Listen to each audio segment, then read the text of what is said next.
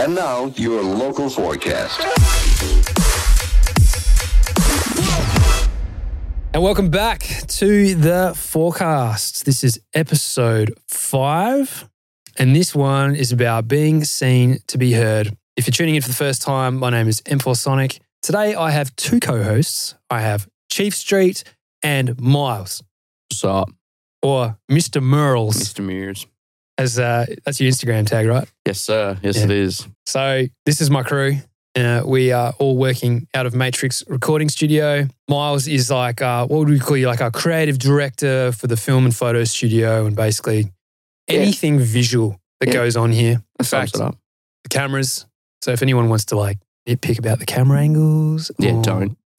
because Miles spent so long trying to get all this gear set up for us. In this episode, I kind of want to touch on the next step for creatives.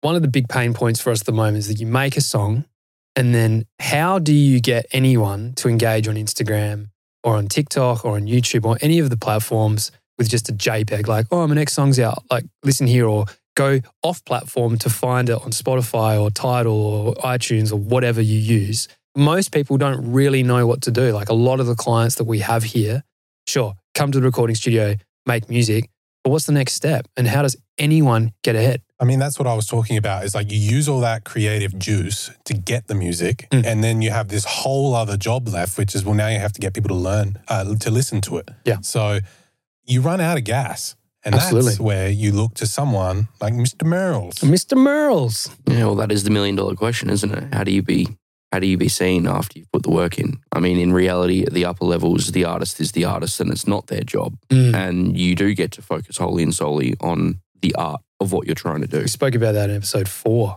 But at the lower levels, unfortunately, or, you know, and previously we've spoken about having big teams behind you. Mm. And, you know, unfortunately at the start, you're a team of one and you are your own content creator, marketing manager, social media manager, Mm. tool manager, whatever the case may be, whatever, whatever is required, you have to do it yourself. And that is often the pinch point for people because they m- might be great at producing or making music or songwriting or whatever the case may be, but have absolutely no how, idea how to use social media at a level that makes a difference or that gains people's actual attention. And unfortunately, we're at a point now where that attention is so hard to grab a hold of, even when you are good at it. And even when you are consistent or following a certain set of steps, that it's still not guaranteed to work. So mm-hmm. the traffic and the the volume of what's being put out at the moment, whether it is music itself or the content around it, it it's astronomical. Yeah. The amount of work it requires is ridiculous, honestly. And it's only going to get worse, correct? Unfortunately, Yeah. Do you think quality will come back into the picture? We, we spoke about this earlier, Absolutely. that it's quantity versus quality. Absolutely. So, it's a pendulum. I, I look at everything as a pendulum. This pendulum swing has come from the ability to stream music online. It's still a relatively new thing having every album ever at your fingertips. Mm. In 10 years' time, it's just going to be a normal thing. I mean, it already is a normal thing now, but it's going to be so far normal that it's like, why are we making it's what something like 100,000 songs are added to Spotify each week? a day? Or is it a day now? A day. Oh. Or something along those Oh, lines. Oh, no, it's Surely a day. Probably. 100,000 songs a day. That's 3 million songs a month you're competing against just on one platform. when I got my first into the music industry, to the music scene, it was all visual. Mhm. So, for those of you that don't know me, back in 2013, I made a viral YouTube video called Weapon playing on a launch pad in real time. There was nothing fake about it to this day. Like, I could whip one out right now and do it. Like, it was real, but it had never been done before in the way that I was doing it. And that was the interesting thing. That was the gimmick. But it was two hands top down bird's eye view of a launch pad of me playing.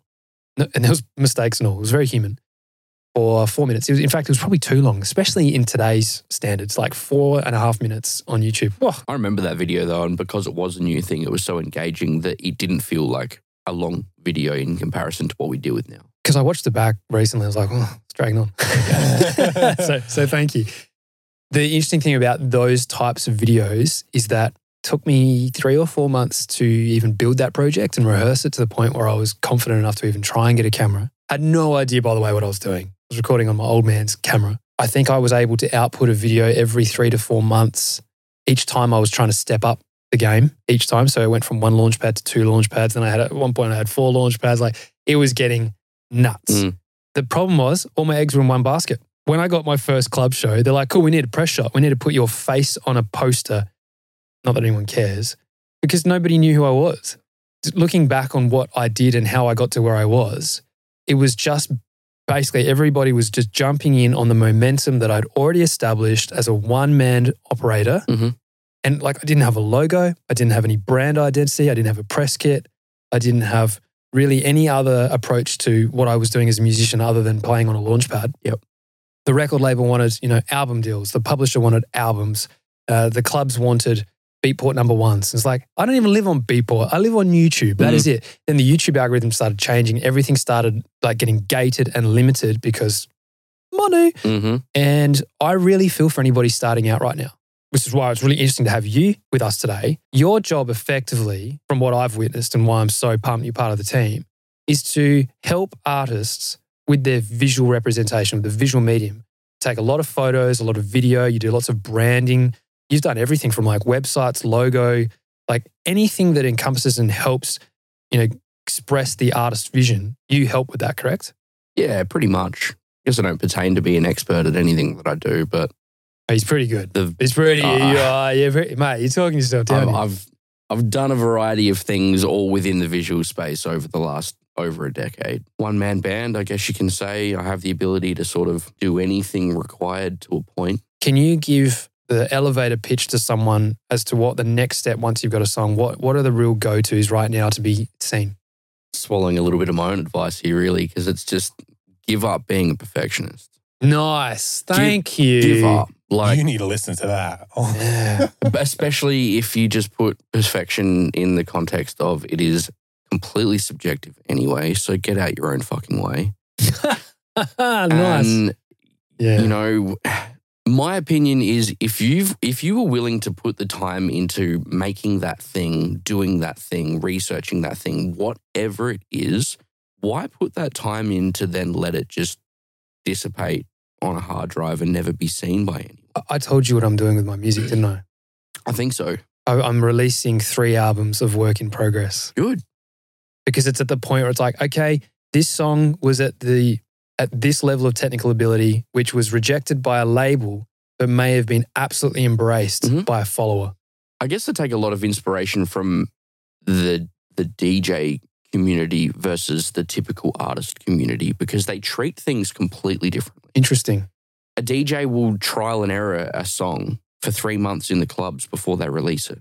They've got the crowd reaction. They know how people feel about it. They've assessed it for themselves Mm, rather than just, oh, it's not done yet. It's not done yet. It's not done. Like, mm, mm. obviously, not everyone does that. And, and, you know, it's a confidence thing to do that. And especially if It's you also are a privilege to do that. a privilege to be in the position where you can break tracks in a set and not rinse a dance floor.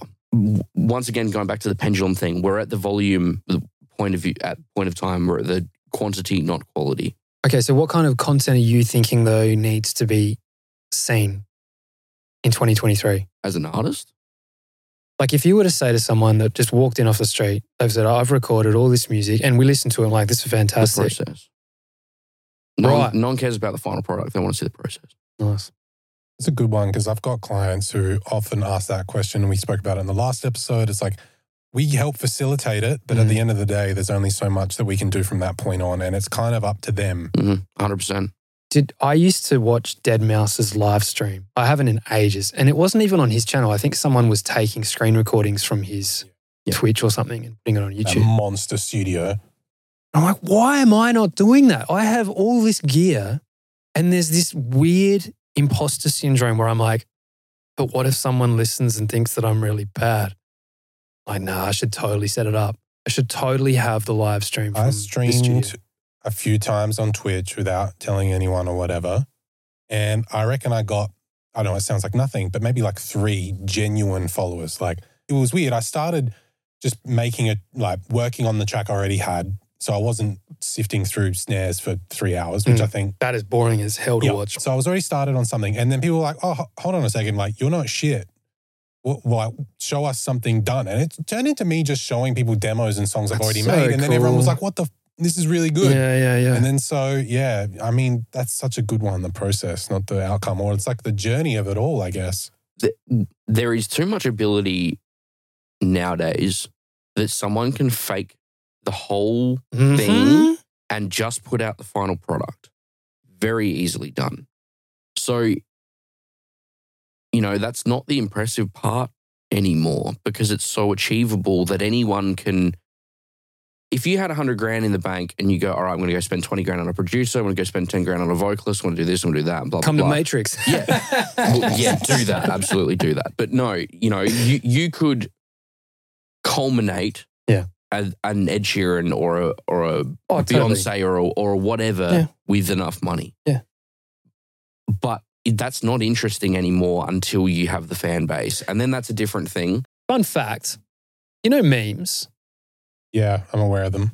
and trending TikTok dances that are user Mm. generated, It's all campaign money. No, even bigger than that. Did you know there are marketing agencies employed by record labels to create the meme, to create the trending TikTok dance viral sensation? Yeah. And then it is all staged and it is all built so that the, yeah. yeah, well, we know Well, this. yeah, I was going to say for But- us, it's like, yeah. So that the sheep of the world go, oh, that song must be good. Well, It's- it's like, yeah, you go, okay, we've got our single coming up. We're going to get these 10 creators to do a dance to the 15 second clip we've already got established. That's going to be Mm. the dance. Mhm. And then you put it out, the song, and then the dancers followers, uh, the dancers follow. And then all the followers of that guy then go, oh, look, they just danced for 20 seconds to this song. Now it's trending. I'm going to do the same. And it's just, It's a perception game. Yeah, we're back to the pendulum thing again, right? Let's say they would pay Kylie Jenner a million dollars for a post or a million dollars to advertise a product. And that was great up until TikTok came around. And now you would rather pay 10,000 influencers Mhm. $100 each, Mhm. micro influencers, to do the same advertising because they know that the demographics and the spread of audience that they're hitting is 10 times what it would have been from that one influencer purely just because you have 10,000 people, different people's different audiences, not 1 million Kylie Jenner fans. That's really interesting. I think to to wrap this episode up, the key takeaways I've got from you, and I think this goes for everyone, is don't be a perfectionist, get out of your own way, document the journey, and then I think to summarize this all, I think you mentioned something really interesting about the micro influencers and whatnot. If we were to try not to appeal to a mass audience and just had a hundred super fans, which is it is achievable Absolutely. with all the tools that we have and all the platforms, if we had 100 fans and we could grow that number over a year or two to a thousand people, thousand super fans that bought tickets to shows, that bought merchandise, that listened to your music on streaming platforms and engaged and whatever, you can make a living from this. Absolutely. Takes a thousand people, but start with a hundred. You got to nurture your community. But yeah, in order to do that, we have to unroadblock ourselves. Correct. Gentlemen, thank you for your time. If you guys want to follow these two guys, follow Chief Street at Chief Street. And yours is Mr. Merls, That's the one. M E R L S. That's correct. Yeah. And then you can follow me at M4 Sonic. We're going to have this conversation regularly because I think what we're finding here at the studio is that there's lots of pain points that we kind of make, we construct it in our own heads. And it seems to be an ongoing problem for most creatives. And if we can just break down those doors, It's it's the same story over and over. what do I do after the music? Mm-hmm. So uh, tune in on YouTube, on Spotify, Apple Music. If you have any comments or feedback too, you know, get amongst it. Reach out to us. Let us know. Uh, we'd love to answer some questions in upcoming episodes. Until next time. See you later. Thanks, man.